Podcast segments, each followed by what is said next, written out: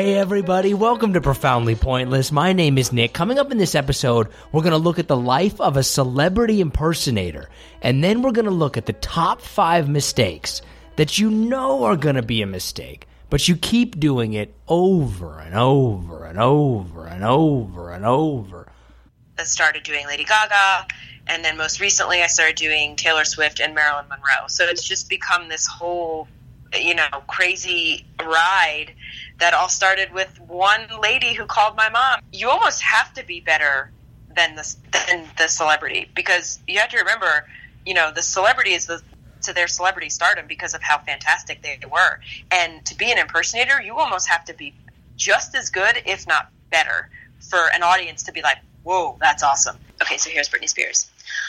Oh, baby, baby, I was I supposed to know.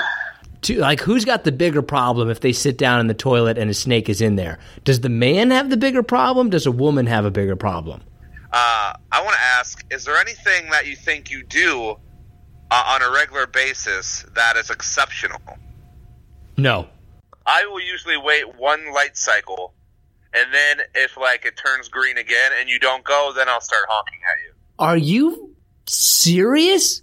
You're going to wait a whole – you would sit behind somebody for a whole light and not honk?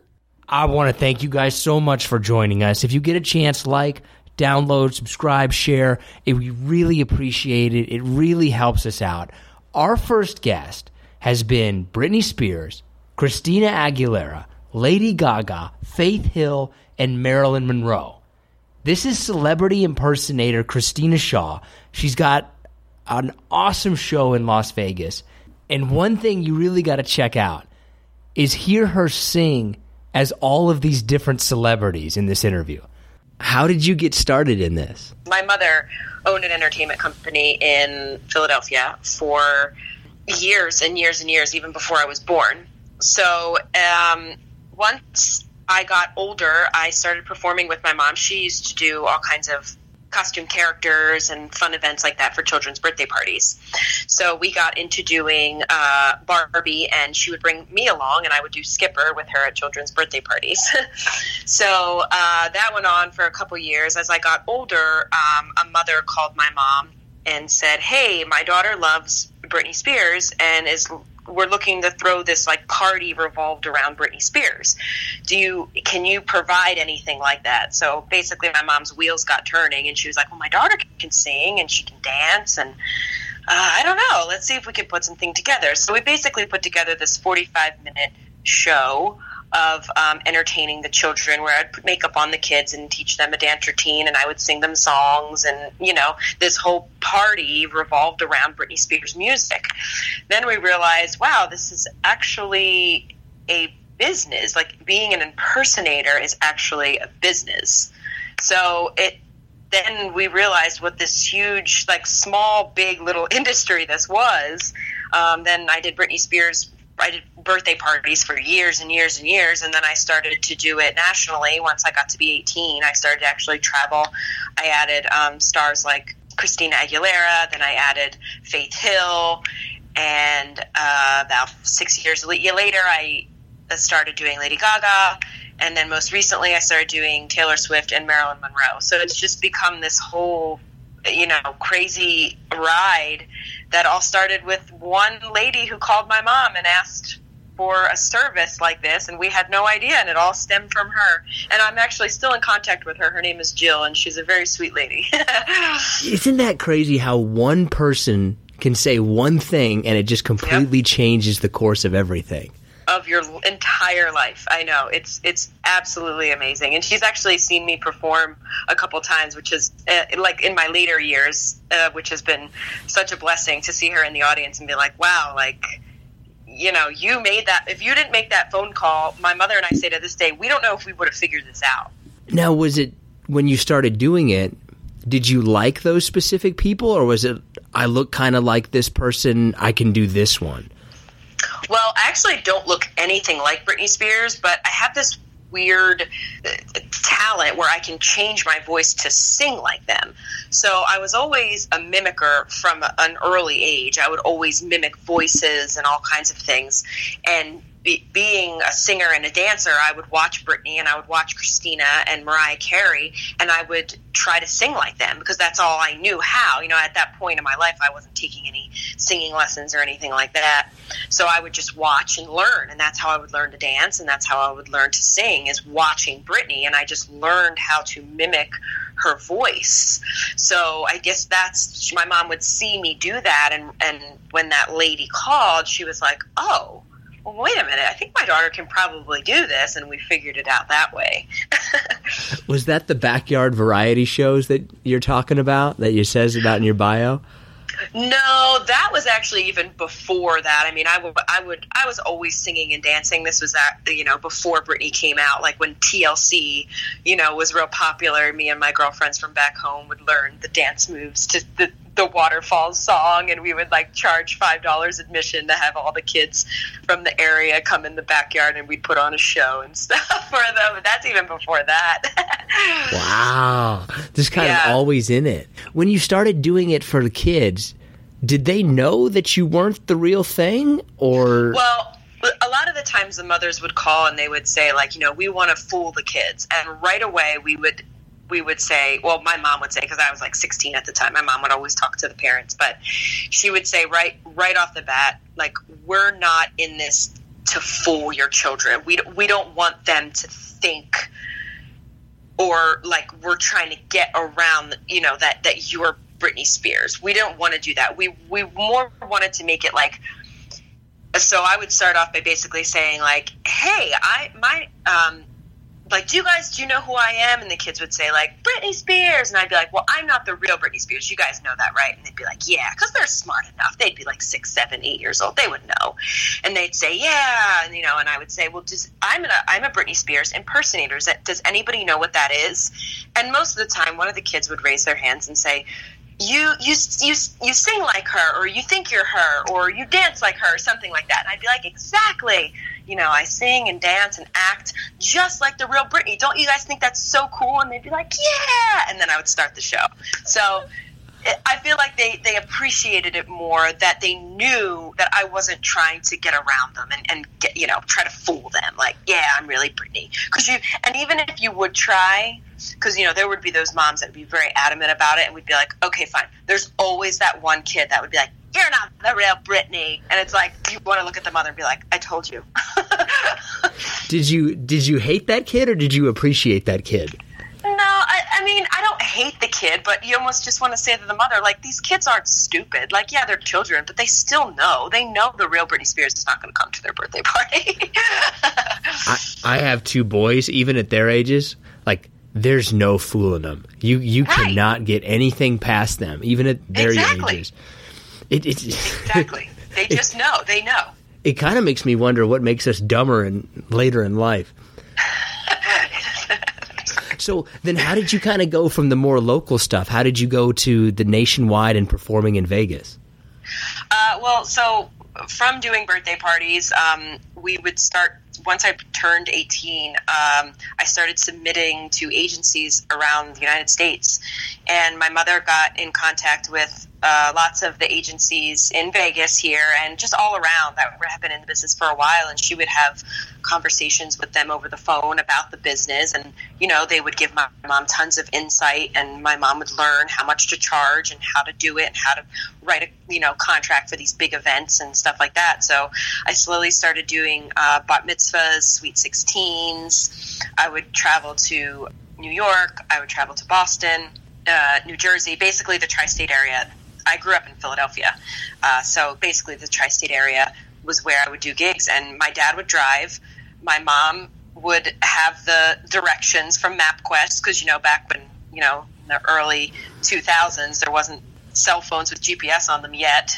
They were fairly new, so my mom would have the piece of paper, and, okay, turn left, turn right, and I'd be in the back, back seat just singing along, you know.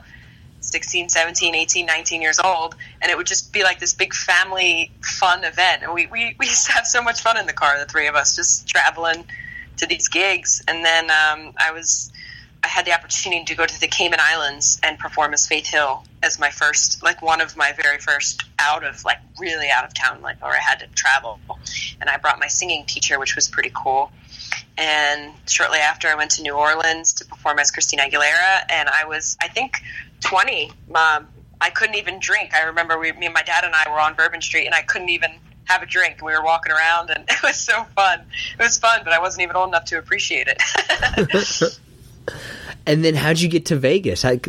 It's most singing impersonators strive to be in Legends in Concert. That's kind of like the do-all, end-all, like – you've made it if you went to Legends in Concert. So I had auditioned for years, and a lot of the times they would tell me, you're too young, you're too young, you're too young.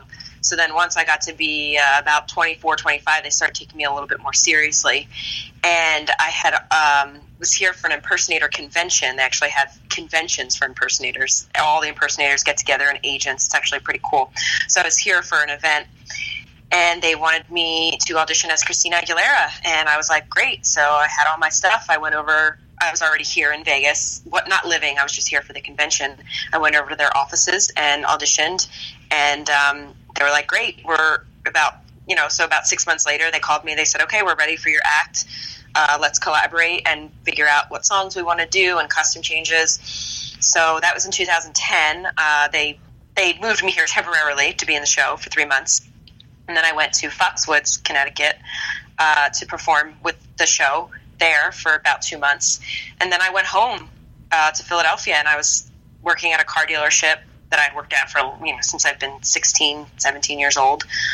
W- went back to the car dealership, and I'm like, what am I doing? Like, I just had this awesome experience, you know, in Vegas. And my mom was like, why don't you move to Vegas? And I was like, oh, wow. Like, I maybe, but I mean, I don't have a job, but let's try it. So my mom was like, listen, my mom and dad, they were so, they're the sweetest things. They were like, you know, you should try it. And if you don't like it or it's not for you, you can always come home. And I was like, you know, that's when they said that, it was so comforting. And I was like, you're right. So I packed my bags. I had no job. I came here. I actually did have a, an, um, a, meet, a meet and greet job as Lady Gaga lined up already. So it actually worked out within within three weeks working or moving here. Within three weeks, I had a gig. So it was like, all right, at least I have one gig already, you know. So uh, I had that gig, and from there, I, I just it just kind of cascaded into gigs upon gigs, and then I've learned other things that I could do here in Vegas: dancing, singing with bands, uh, emceeing that I do now for slot tournaments, and um, all kinds of football events and uh, pool parties and things. So I didn't realize how many awesome, amazing opportunities there were. Uh, so it was literally the best decision I ever made, to say the least. One of the themes that seems to kind of resonate throughout a lot of our episodes on this podcast is people who take these big risks, yeah, and it ends up paying off. And then yeah. there's people who don't take the risks, and they're kind of stuck in the same place. What was it that finally motivated you to just, all right, I'm doing it? I think the whole Legends in Concert thing, and then from from coming home from that, I was like, wow, that was such an amazing life, and that's what I want to do. And I'm like, why am I working at this car dealership and going nowhere? And honestly, uh, the, the, I had a boyfriend at the time, and we had broken up around the same time. And that's when my mom was like, what are you doing here? You have nothing holding you back. You have, you have no kids. You have no husband.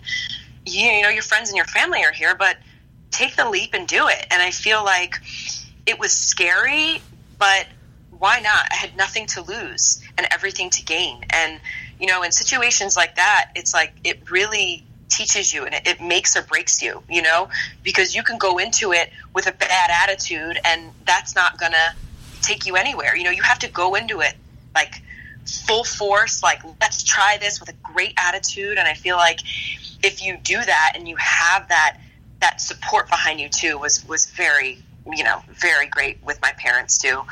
Um, you know, it, basically when they said those words to me, I was like, you know what, you're right. You know, you could always go back to what you were doing.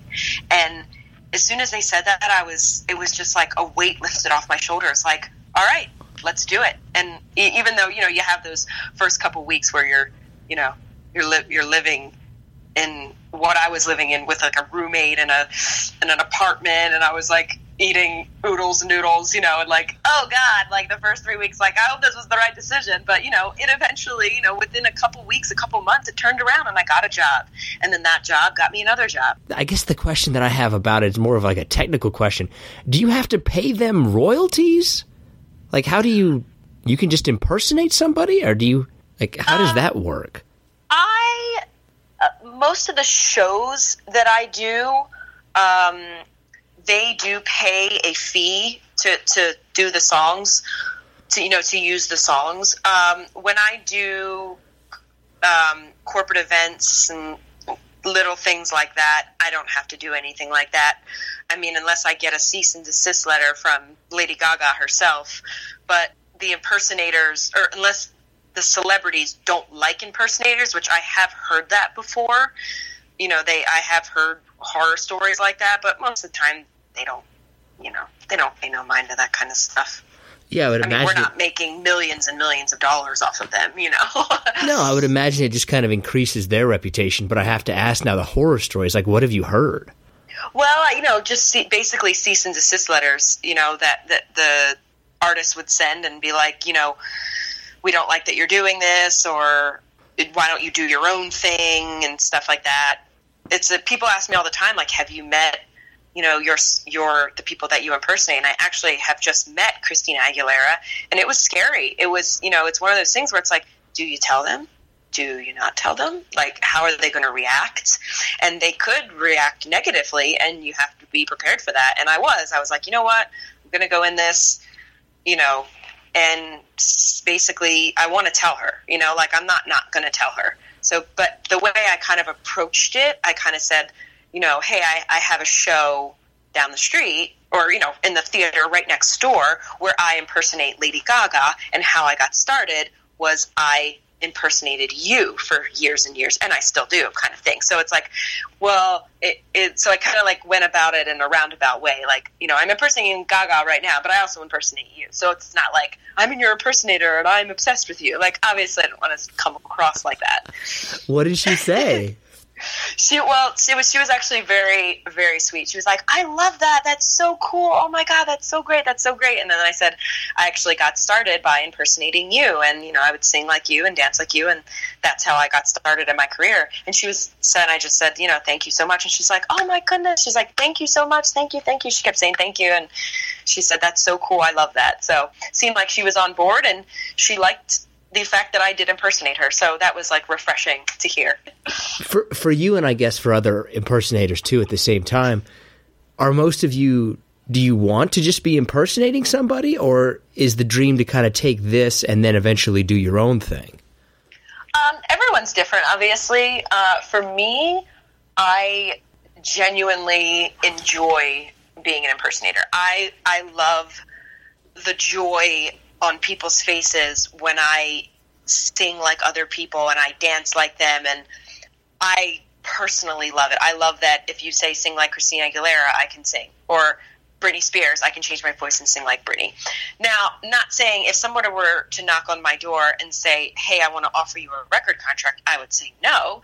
I just, I have lots of friends who have been in the singer-songwriter, uh, singing, working in L A, scrubbing tables, um, stories of them scraping gum off the bottom of a chair, literally just to record their next single.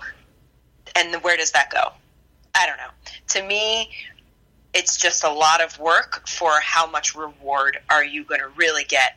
You, to be famous, to me, is you have to be at the right place at the right time. And hey, if it happens for me, that's great. But I'm not going to spend hundreds and thousands of dollars trying to get a manager and struggling in L A and working as a waitress. Like, no, that's not me. I, I genuinely enjoy what I do here in Las Vegas. When you perform in an audience, does, does the applause, though, does it feel like it's for you, or does it feel like it's for the person that you're impersonating?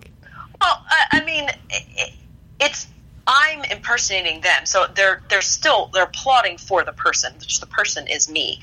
Um, at the end of the show, people will come up and say, you know, you have a great voice, you have a great voice, or you sound like just you sound just like Lady Gaga, which I is the highest compliment I can receive from singing like Lady Gaga is to sound like her. I mean, Lady Gaga is an amazingly talented artist. So if anyone were to say, I, I hit the, you know, the nail perfectly, then that is all the affirmation I need that I did a great job. So I, I mean, they're, they're still applauding for me, you know, they're, they're not applauding for, um, like a silhouette or something. It's still me. I'm still a person, you know?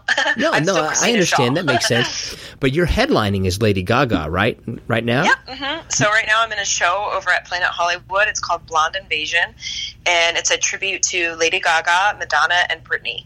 And I just do Lady Gaga, and then we have Katie Murdoch as Britney Spears, who has been in Legends in Concert also, and Cody Alexander, who is Madonna, and she has also been in Legends in Concert. And um, yeah, all three of us work six nights a week at the show. It's a seven p.m. show, and it's awesome. It's we have four male dancers. It's high energy, about an hour and ten minute show, and uh, we take turns going back and forth doing sets, and I also play the piano. I do a couple of numbers on the piano as Lady Gaga, and it's it's an amazing high energy show, and it's doing great. So we we're having an amazing time. We're just enjoying every minute of it. Is that now? Is that basically? Would that be the biggest thing, so to speak, that you've ever done?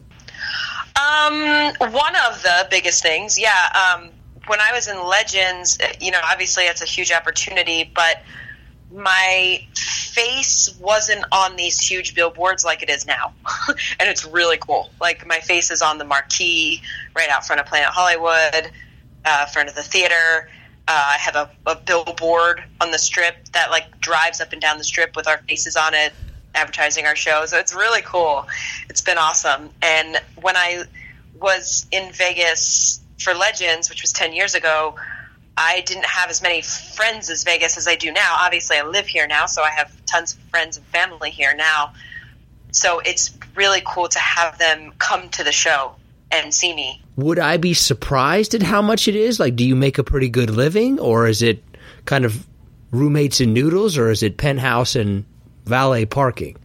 Um, it's it's uh, it's in the middle. It's it's. I mean, there there's some people who solely Uh, are impersonators, and there's some people like me who hustle. Like, I I love having eight hundred jobs. I love it. I just I love being busy. I love pushing myself and um, trying new jobs. And, you know, I always tell my agents all the time, hey, if you if you need somebody to do something and you don't know wh- where who to call, I was like, you call me. They'll say, hey, can you do this? I'm like, yep, I'll figure it out. Who is your favorite person to impersonate? So people ask me that all the time, and it's so hard to pick one because they're all different. So I'll tell you the reasons why. Like, I love doing Britney because I like dance and making my voice sound like a robot. And I like doing Christina Aguilera because I get to just wail, just sing my heart out. I don't necessarily have to worry about, like, just a little bit of dancing. So it's fun, but just a little bit of dancing, but more just like riffing. And Gaga is a little bit of everything. Gaga is full out dancing, full out singing. She loves her fans, so very just interactive with everybody. And then uh, Faith Hill is just stand there and sing. And I don't have to be out of breath. I don't have to crazy riff. So they're all different, and they're all fun to do. Do you have a least favorite? Um, no. No, I love them all the same. If, if I had a least favorite, I wouldn't be impersonating that person. Anybody that you tried to do, though, and you were like, oh, wow, this is this isn't working? Um, no.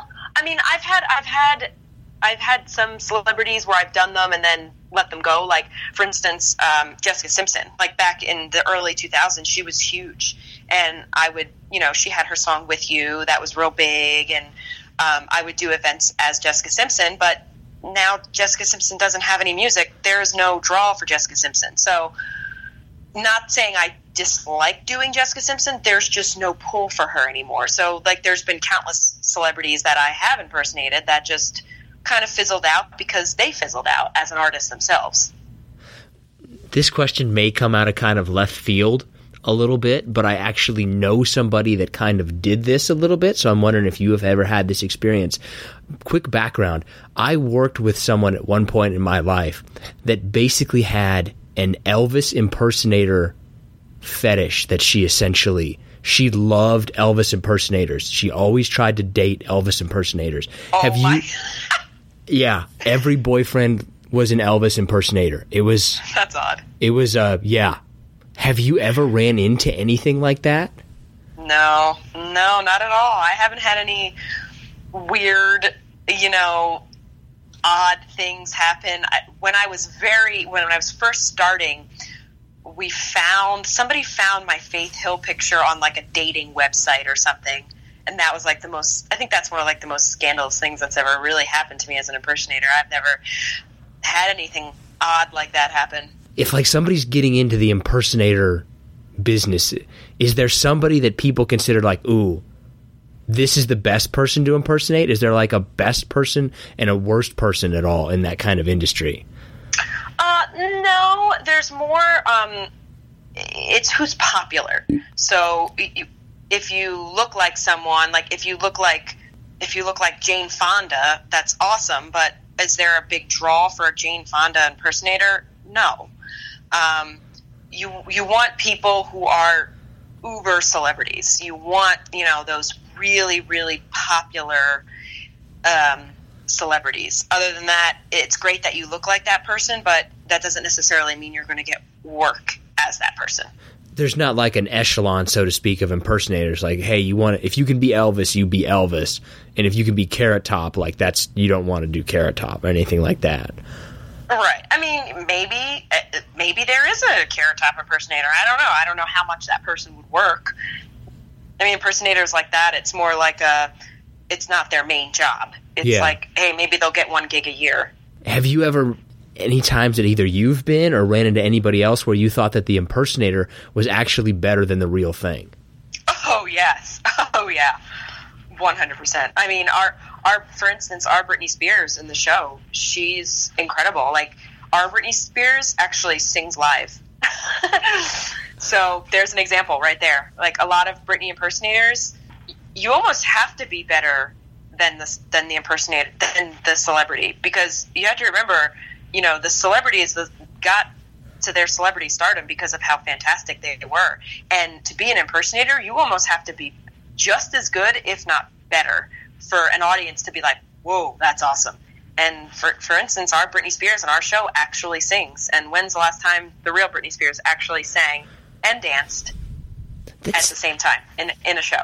That's such an interesting aspect of something that kind of fascinates me, is that making it, quote unquote, really doesn't have that much to do with talent, I've always felt. It's just... Right, and it, exactly, and it goes back to just what we were talking about earlier. It goes back to, if you're just in the right place at the right time and know the right people and have the right amount of money, or maybe not, right amount of money or not, but you be in the right place in the right time, man.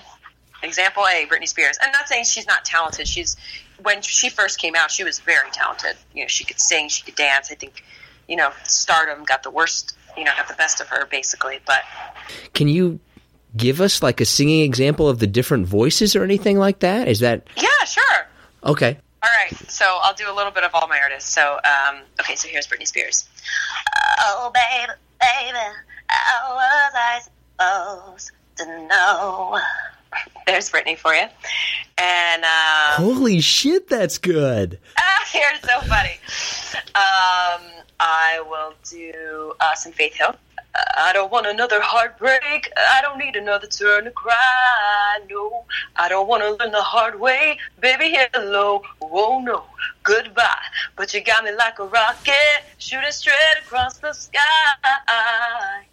Okay, I'll do Poker Face.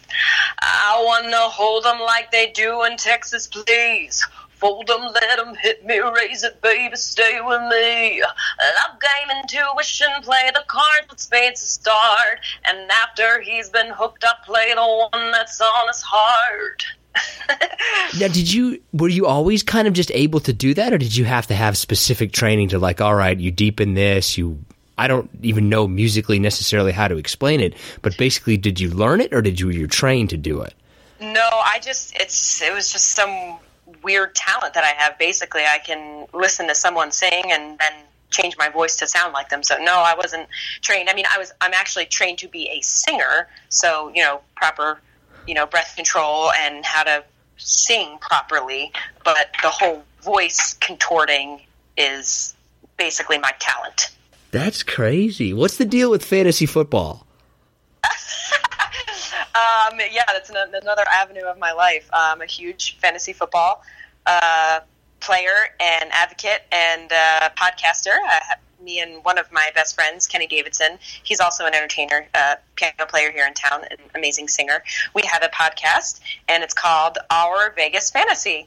And, uh, yeah, we, we talk about, you know, before fantasy football, we talk about all things about drafting and players and draft positions and stuff like that. And then during the year, we talk about um, points and scores and um, fantasy football production and not not so production and all that great stuff. So yeah, we, we and two, we sing on the podcast a little bit, so we have jingles for each of our segments because, you know, we're both singers and musicians, so it, it adds another quality of our podcast. So yeah, we just uh, so we're going to start that up back up again because uh, football season's coming back up in uh, in a couple months, but we're actually going to do our record our first um, episode in two weeks. Yeah, two weeks. Let me put you on the spot. Who you drafted number one? If you got number one pick. Oh, my God.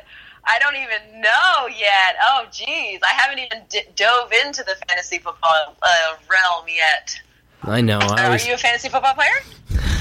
I I have consecutively managed to get last in every league I've ever been in. Oh, no. Well, the little disclaimer is once I realize, like, I'm not winning, I, I don't care. Like, I'm not... I'm not fighting for ninth. Does that make sense? Well, that's the thing. You should. You can't just give up. That's my way of life. I want to thank Christina Shaw so much for joining us. If you want to connect with her, we have linked to her on our social media accounts. We're Profoundly Pointless on Facebook, Twitter, and Instagram. There you can see her as all of these different celebrities, and you can also find out more about the show she's in in Vegas right now. Okay, so now let's go ahead and give John Shaw a call. And I think that let's just do something different. Let's just try something different. Hello. Just just you go ahead and start. So Nick, how are, how are, how's your week been? That's how you're going to start? No one cares about my week. Everyone cares about you. No, no you're one the does. Star of the show. I don't even care about my own week. That's how you're gonna look. I knew that, I knew this was gonna be a bad idea. I thought that, like, you know what? Let's see if John can drive, so to speak. And you get, you got nothing. I mean, I, I didn't prepare to drive. I can drive the bus any day of the week if you want me to. Well, except for today, apparently. Well, let me ask you a question. Let me let me ask you this: you walk into your house, would you rather have a bear sitting in the living room waiting for you, or a snake when you opened up the toilet lid? Oh, oh, oh, oh, oh, just when I thought he had nothing, he comes back. Honestly, I'd take the bear. I'd take the bear because the bear might be busy doing its own thing. Like maybe it's in the pantry. It could be eating. It's your. He's kind of coming into your territory, so he might leave you alone. If you got the snake under in the toilet, like the only thing that snake is doing is biting something that's important to you. I mean... Now I'm, I'm, you know, I'm, I'm giving the benefit of the doubt that you see the snake, so you're like you're not sitting down, but like you open up the toilet lid and there's a snake just hanging out. I honestly, I honestly don't even think it matters what kind of snake it is. I wouldn't be like, oh, that's an eastern reticulated python, no big deal. That's a diamondback rattler right there. Better run, better run. They always go straight for the genitals. So let, let me ask. Who do you think is who do you question. think who do you think is more vulnerable to, like, who's got the bigger problem if they sit down in the toilet and a snake is in there? Does the man have the bigger problem? Does a woman have a bigger problem?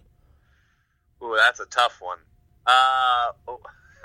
I don't feel like we're think... really qualified to answer this.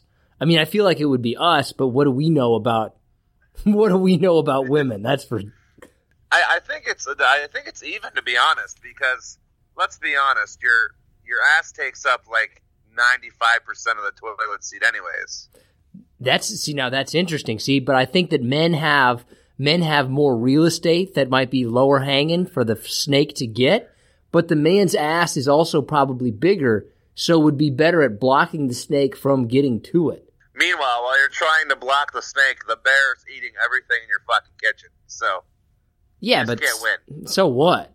And you can go buy more food. You can't go buy, at least not in places that I know of. You can't buy that kind of equipment. Oh, I'm sure, I'm sure there's a black market out there for testicles and penises. Have you ever been told that you look like someone famous? Yes, several times. Ooh. Usually not very flattering, though. Yeah, I figured. It's probably um, not good. Who did? Who do you get? Who did you get? Well, I'm trying to think. I, I get a lot of local people. I get there. Uh, there was a former N B A basketball player who I'm sure you're not going to know, and other people aren't going to know. His name's Mitch McGarry. Um, I got. I get Eric Montross. He's another gumpy. Eric Montross, okay, you're five ten tops. Eric Montross is seven foot. Who I don't under, I well, can understand that. Like, no, nobody's confusing you for somebody who's seven feet tall. Were well, you sitting no, I'm down? Not talk, I'm not. Well, I'm not talking necessarily about the, the body or the, and with him. Uh, I have gotten, and I'm not proud of this, Chris Farley. Yeah, you do. Uh, uh, um, but not I, even I Chris Farley. Like Chris Farley's broke brother. I don't know if he has a brother or not. But you'd be like, he does, but does he? Yeah, uh, an older brother, I think, that's still alive. Um, wow, why you got to go there? I, I mean, he's, is it too soon already? Kind of. I feel like it actually is still for Chris Farley. Like, who do you look like? I. Everybody always laughs when I say this, but I I want to qualify this by I. Whenever somebody says I look like somebody. I always it always happens like back to back within the space of a couple days, and I get a really good one followed by like a really bad one right afterwards. I don't even want to say because I know that people are just gonna be like, oh, okay, whatever. But I've gotten like, for example, I've gotten like Tom Cruise and then gotten the guy off of Dazed and or Half Baked like an hour later. Like I don't. The, the the comedian, right? What's yeah, I did Jim, Jim Brewer. Like I've gotten Jim like Tom Brewer. Cruise. I've gotten like Matthew McConaughey and Jim Brewer in the same day. Like, wait a minute, what's fucking happening here? Oh, that's awesome. That's. Ooh, have you ever met an angles person? Like if you get somebody, if you look at them from one angle, they're like, "Whoa, it's a good-looking dude or girl." You get them another angle, you're like, "Oh." Uh, I mean, yeah, I think everybody has. I've also d- done the thing, you know, where you're, you know, see somebody from a distance and you're like, okay, she looks pretty. And then you get close, you're like, oh, that's that's not a woman. that I've never done that. Better hair than any girl I've ever met. How the, how the fuck did that happen? Some people have fantastic hair. Do you want to continue or do you want, do you want to keep driving or do you want me to take over? I, I just want it to be known that I, I, act, I mean, for being put on the spot, which you always put me on, I did pretty good there. You didn't. let's let's leave it at you didn't fail horribly. Let me let me ask you a question. Seeing our top five this week. Wait a minute. Are you doing a segment? Are you? Because if you're going to start one of your segments, then I need music. No, no, no, no. This, okay. This, okay. I, am I driving the ship? I'm just I'm just asking you a question. Well, if you're driving, you shouldn't have. If you're truly driving the ship, you shouldn't have if you asked to. If you're driving a car, you should know you're driving the car. So with our top five this week, which is going to be uh, mistakes that we make over and over, which yeah. I put a lot of I put a lot of thought and effort into my list. I'm sure uh, yours is going to be something that you are probably doing right now. But uh, with with mistakes that you make over and over, uh, I want to ask: is there anything that you think you do uh, on a regular basis that is exceptional? No. There, there isn't there isn't one thing that you think. That, that you would like stand stand up in the middle of a crowd and say, I am good at being a father every day, or I'm good at taking a gigantic shit, you know, every every you know couple of days. No. Interesting. I, okay. I, I honestly don't think that on a scale of one to ten, I don't think I get above an eight. I don't think I give above. I I probably don't get above an eight on anything. I really don't. See, I, I I don't I don't agree with that. I think you're a little hard on yourself there. I mean. I, I think I mean, you probably haven't met that many people then. You're a downplayer, I think. You try. You're you're a realist. However, I also think you're you downplay yourself sometimes. I, I think you're good at, at quite a bit. No, for but instance, I, I think. For instance, I've never met uh, another human being in my life that can swing a sword like you can. Well, see, but that's a great example. Like, obviously, you haven't met very many people because but, I can swing a sword at a piece of fruit pretty well in a backyard, but you've obviously never met like a ninja master. That's why I'm saying, like, I think that there are there's massive levels to something. And the person that you personally know that's really good at something, there's a whole nother level of somebody who's great at it. And then there's a whole nother level beyond that at somebody who's exceptional. That's why I, I couldn't honestly look inside myself. I'd actually lower it down to a seven. I mean, but it, but I don't think it's fair to base yourself on – you know, the masters or, or everybody else. I mean, if... So you should you know, lower like, your competition. Like, I'm pretty good no, compared to the guy next to me. No, but I mean, like, you're you're a good swordsman. I But, I mean, you're never going to be in an arena with a ninja. How do you so, know? You don't know that about my life. You don't know where I'm going to be next week. Um, let me ask you this question. What percent of your day do you think you spend doing stuff you don't want to do? Well, I, I think I need clarification. Is it... When you say stuff I don't want to do, does that include, like, just responsibilities, things that I have to do? Sure. eighty-five percent of my day. Wow, that's what I was going to say, too. It's kind of crazy to think. I was thinking about that. Like, I'm probably about eighty to ninety percent. eighty to ninety percent of your life is spent doing stuff you don't really want to be doing. I mean, don't get me wrong. I like my job, but you figure you spend, you know what, ten hours a day including commute at, at, at your job for most people. So that's almost fifty percent right there. Probably. And then you have to cook dinner. You know, you want to eat, but who really wants to cook every day? Yeah. And then if you have a, then you, if you have a child, you're up early, you know, and then sometimes you're up late with them. I mean, nobody technically wants to do that, even though you love your kids. I would agree. No, I, I think it's, it's a shockingly high percentage when you think about it. I think anyone that tells you that they love their life one hundred percent from, like, they get up at four a.m. and don't go to bed till eleven p.m., but they love every second of it, is full of shit. Oh, yeah, they're absolutely lying. Are you ready for it? Are you ready to do one of your segments? Sure. What? Uh, let's let's start off with the uh, you have to answer uh, one or the other here. So uh, okay, well, let's start off with some music. I know, the music. You know what? I actually had some music that I was going to queue up, but I figure I'm going to hold it till next week because I want to give my my voice another chance here. I, I was thinking of some melodies. Okay, let's hear it. So here, here we go, here we go. Bum, bum, bum. Bum, bum, bum, bum. Bum, bum, bum, bum, bum, bum. Ba-bum! Anyways, uh, so first one is, if you had to choose between uh, uh, Taco Bell or Del Taco, what are you going with? Taco Bell. Any particular reason? Because it's Taco Bell. uh, well, I, I would actually say Del Taco, but uh, that's that's just me. Um, you have to participate in one or the other. Uh, the Carry Your Wife Championships in England or the National Thumb Wrestling Tournament held in Maryland. Okay, are we talking about my wife specifically, or are we going to talking about anybody? What's the weight limit on a wife? I mean... W- We'll say your wife, who is not a large, who is not. No, my know, wife's like a hundred, medium-sized woman. My wife's a hundred pounds. I'm taking the carrier. That's easy choice. But I mean, aren't you kind of like? Wouldn't you kind of be intrigued just to see like a national thumb wrestling who's uh, the, championship? Like, who's the best in the world at thumb wrestling? There's just that, that's one of those things that like there's there's no way that that person is really the best in the world at thumb wrestling. They're the they're the best person who happened to be free on that Saturday and decided to do this. I mean, I don't disagree with you on that. Um, and then last but not least, would you rather uh, get hit in the swell of the back by a Roger Clemens fastball about one hundred miles an hour, or be standing underneath a basketball rim and have Shaquille O'Neal dunk on you and fall on top of you while he's dunking? I would go with Shaquille O'Neal, to be honest with you. I mean, you're getting hit by a baseball. I don't know how much you know about physics. I know a good deal.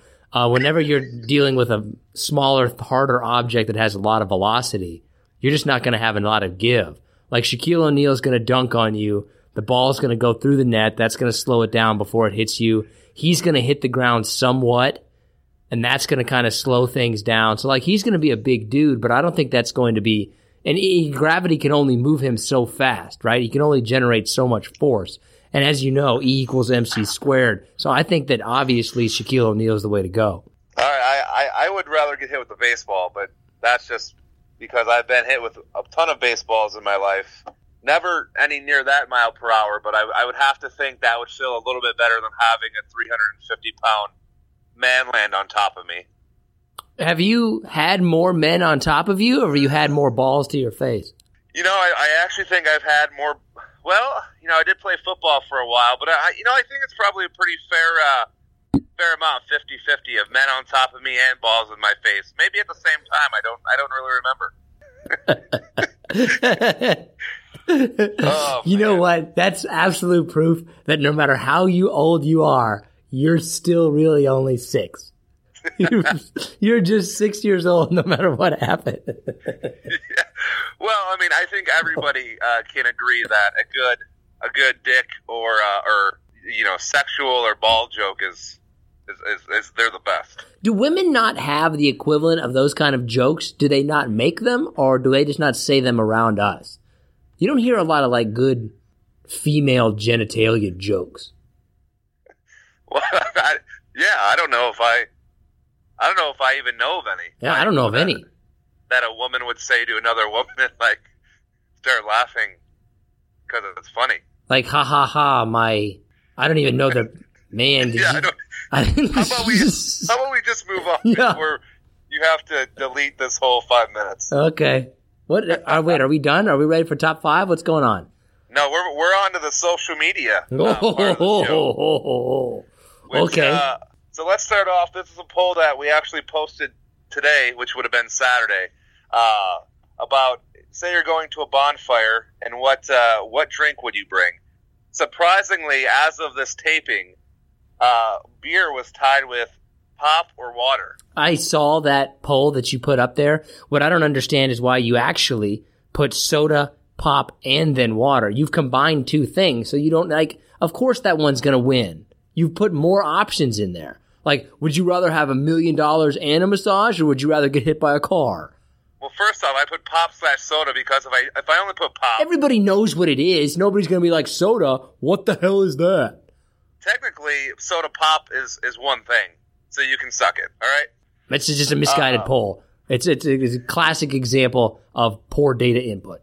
I mean, listen, you know, it's it's getting votes, all right? That's not a okay. some, someone getting is clicks, caring bro. about my two minutes of hard work, okay? All right, um, we're gonna talk about that later, by the way.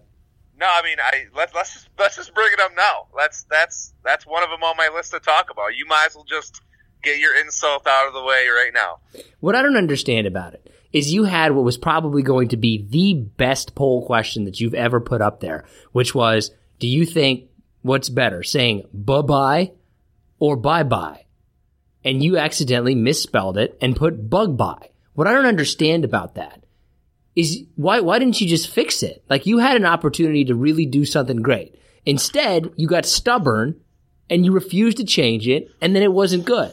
Because, uh, and, and you know, I, I forget I forget who it was that commented on it, uh, or, or one of our polls in the past that I, I put up, and I, I think I spelled or did something wrong, and he said, don't delete it, only cowards delete things. I want to say maybe it was Mike Westfall. Uh, yeah, I, I believe that sounds correct. But, so, uh, you know what, I, I manned up, I'm like, you know what, fuck it, I don't care. And then, we ended up actually getting, uh, even though bye-bye won, uh, we got a couple people who thank, thanked me for my mix-up and said that now they're going to start using bug-bye instead of, you know, their normal sign-off. Well, they were just insulting you, and you took it as a compliment, which makes the yeah. insult even better. Well, shit, then. Uh, I thought this one was a good one. Uh, which one was classier? Another poll, uh, sausage or a hot dog? Uh, sausage won out. Um, Are you ready for this top five yet? Hold on, I got a couple more things oh. here. Uh, I kicked your ass yet again in the poll. I won fifty-six to forty-four on Facebook. That's not kicking your ass. That's a that's like beating somebody in basketball one oh two to ninety-eight. It's No, that's that's not even close. Um, and then uh, uh, got some good stuff on uh, Instagram this week, and uh, our unofficial official sponsor seems like they're coming back in the picture. Long John Silvers. Long John Silvers loves us. I don't. For anybody who listens to this show, support Long John Silvers, and if you tweet Long John Silvers, they will absolutely message you back. Uh, so our top five this week is going to be top five things. Top five mistakes you essentially keep making. Like, you know you shouldn't do this thing. You do it anyway. You get a bad result. You tell yourself, I shouldn't do that. And then you do it again and again, and the cycle continues. What's your number five? Uh, so this is a, a drinking mistake that I always mistake or always do. And it's uh, I always choose beer to start off the day and always usually end with some kind of liquor. Mmm. You never heard that um, that saying? I think it goes like, beer before liquor, never sicker. Liquor before beer, you're in the clear. Of course I've heard it, but do you think I pay attention? I was, I, w- I almost wanted to jump in because my number five is just straight, it just says tequila. Yeah, I, I like tequila, but I can also see how it can lead to, uh, to mistakes over and over and over again. I think that everybody has a tequila night where they can think and imagine taking a tequila shot and just do that like thing. What's your uh, what's your number four? I don't really know how to put it, so I, I have uh, using my credit card way too much still. God, I just have financial decisions for my number four. But yeah, I would agree wow. with that. We're like Are we we're like in, matching each other? We're in lockstep. What's your number three then? Uh, I know you're not going to have this one because this is just me being a dumbass. But where I live, uh, a lot of the roads uh, are dependent on on. like which county you're in. So it might be like John Avenue in Oakland County, but as soon as you switch over, that road turns to Nick Avenue. Does that make sense? Yeah, it does. So we, I have a set of roads that go north or south near me, and for the life of me, I still haven't figured them out. I still, like, panic, and I, I want to go up Crooks, but instead I make a, you know, I make a right up Coolidge. And then as I'm driving down Coolidge, I'm like, wait a second, this isn't Crooks. Motherfucker. I do that probably three times a week. Like, I just cannot figure out these roads unless I'm literally staring at, like, a paper map. And you lived in Detroit all your life, basically. Yes. It's weird that your number three has to deal with driving. My number three is also driving. My number three is distracted driving. Where you're like, I know I shouldn't check this message. Okay, I'm going to check this message. Oh, shit, yeah, I shouldn't have see, done I'm- that. I, I, I try my best not to do that, but there are points I, I agree with you where you're uh, stopped at a stoplight and like I'm looking down, I'm responding to a message or checking an email or social meeting or whatever, and then you look up and it's been green for like, you know, ten seconds or something, or, you know, it's, yeah, that that's de- uh, definitely a mistake. How uh, how long before, if you're behind somebody at a green light, the light goes green, how long you giving them before you hit them with a honk? Do you remember my parking lot stories about how I how yeah. I always chicken out? Yeah, yeah, yeah. I am like a prolonged honker. Like, if, if I honk at you, it means that, like, something's wrong. I do my – I try to be as patient as I can while driving. I will usually wait one light cycle, and then if, like, it turns green again and you don't go, then I'll start honking at you. Are you serious? You're going to wait a whole – you would sit behind somebody for a whole light and not honk? Well, I mean, that yes, but that, that's only in instances where, like, I can't go around them. But, yes, if, like, traffic is that backed up in, you know, either lane, I can't get around them, I, I'll usually wait a light cycle. You would sit behind somebody for, let's say, thirty to forty-five seconds just sitting there? What are you doing the whole time? Trying to analyze, like, them. Like, if it, you know, like, if I look in the car and it's, like, an eighty-year-old woman, I might give her a little honk, you know? It, it all depends on who's in the driver's seat, I guess. You so know, I, I don't – I try to avoid confrontation when driving. So you're a profile honker. Like, you profile I, somebody before you honk. I, I guess you could say that. I don't even understand that. Why don't you just give them, like, the little, like, the quick, like, the thump? When you just barely touch it and it makes the small sound. Yeah, I mean, uh, listen, I have done that. I just, uh, I try not to, uh, at, you know, at, at all costs. I just don't understand. I couldn't sit there for like thirty seconds. Is your wife in the car? Usually if she's in the car, she's she reaches over and does it for me. Yeah, I would. She does not have the uh, the same patience level that I have. Have you ever reached over and inappropriately really honks somebody's car, and then the driver like turns around and looks at the driver, and they they about tried, like, you've never done that? I've not. No, I've never honked like that. No. I had a buddy, shout out to Ryan Brennan, who had a car that you could easily put in rever- in, in neutral without him realizing it, and you could just bump the shifter because it was old, and it would go into neutral. You just hear this. Oh, I know Ryan. He probably got all red-faced. Oh, he's a red-facer too. I love a good. I love a good red-facer where their face is just like. Looks like it's about to explode. They get the vein. Oh, those are the best people to mess with. What's your What's your number two? Uh, so this is personal yet again, but uh, I, I I probably don't listen to my wife as much as I should. What a weenie answer! Like, you know, I don't listen the first time, or like she'll say something. I was like, oh, that's great, that's great, and then two days later she'll say, hey, remember when you agreed to this? And I'd be like, no, I didn't. Mm, that's a mistake. But I, but I did agree to it. Uh, my number two, it doesn't really apply to me now that I'm married, but drunk texting an ex. Oh, that's a great one, man. That's that. That's a good one for sure. Ooh, that's I. I've fought really hard to not put that at number one, but number one is just too dominant for me. But I think I, everybody knows that they like don't text them, shouldn't text them, shouldn't message them. Ah, shit. Two in the morning. I, I always wonder, like, when you're at a bar, and, uh, I mean, I've, I've probably been to this point as well. Uh, you know, you see the people that are just sitting, a, like, alone. one hundred percent just on chance. Their phone. one hundred percent. And I always wonder, like, are they are they just, like, you know, drunk texting the wrong person right now? one hundred percent they're texting someone they shouldn't have been texting. one hundred percent chance. What's your uh, what's your number one? Uh, so it, it's not flashy by any means, but, uh, it's, uh, and it's personal, and it's always, I always like have the greatest intentions of starting a diet. And then within a day or two later, I always go off of it, whether it's eating something or, or not working out. It's always a mistake every time. Like I just not prepared or I'm not dedicated enough. Like that's, that's the biggest mistake I think is just trying to be healthier. And, you know, you, you just don't do it.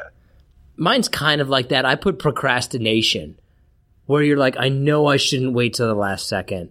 And then you wait till the last second. It's a disaster. And then the next time you wait till the last second again. Yeah, I mean, it. Uh, procrastination is a good one. I mean, I think it's all encompassing. I mean, we've all been there. What, uh, do you have any honorable mentions? You know, I, I don't really. Uh, but I, I tell you, now that I think about it, the uh, the drug text, the drunk texting is a really good one.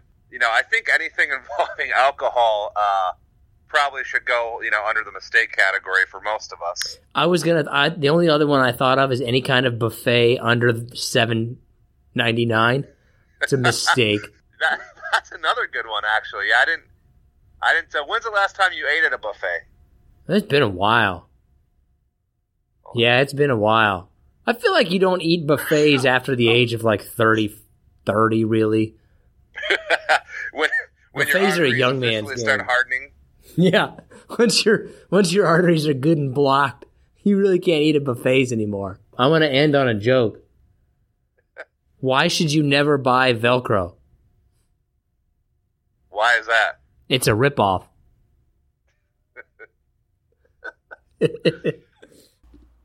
Okay, that's going to go ahead and do it for this episode of the Profoundly Pointless Podcast. I want to thank you guys so much for joining us.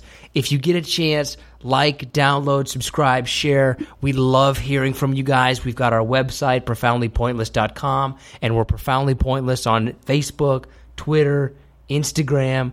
We love hearing the comments that we get from you guys. I want to remind you really quickly, we do have that new weekly giveaway that we're going to be doing, I think, this entire year, where tell us the dumbest thing that you did and we will reward your stupidity. Coming up in our next episode, we just taped the interview a couple of days ago, but our next guest said one of the most shocking things that I have ever heard in an interview. I, I just, I couldn't believe it.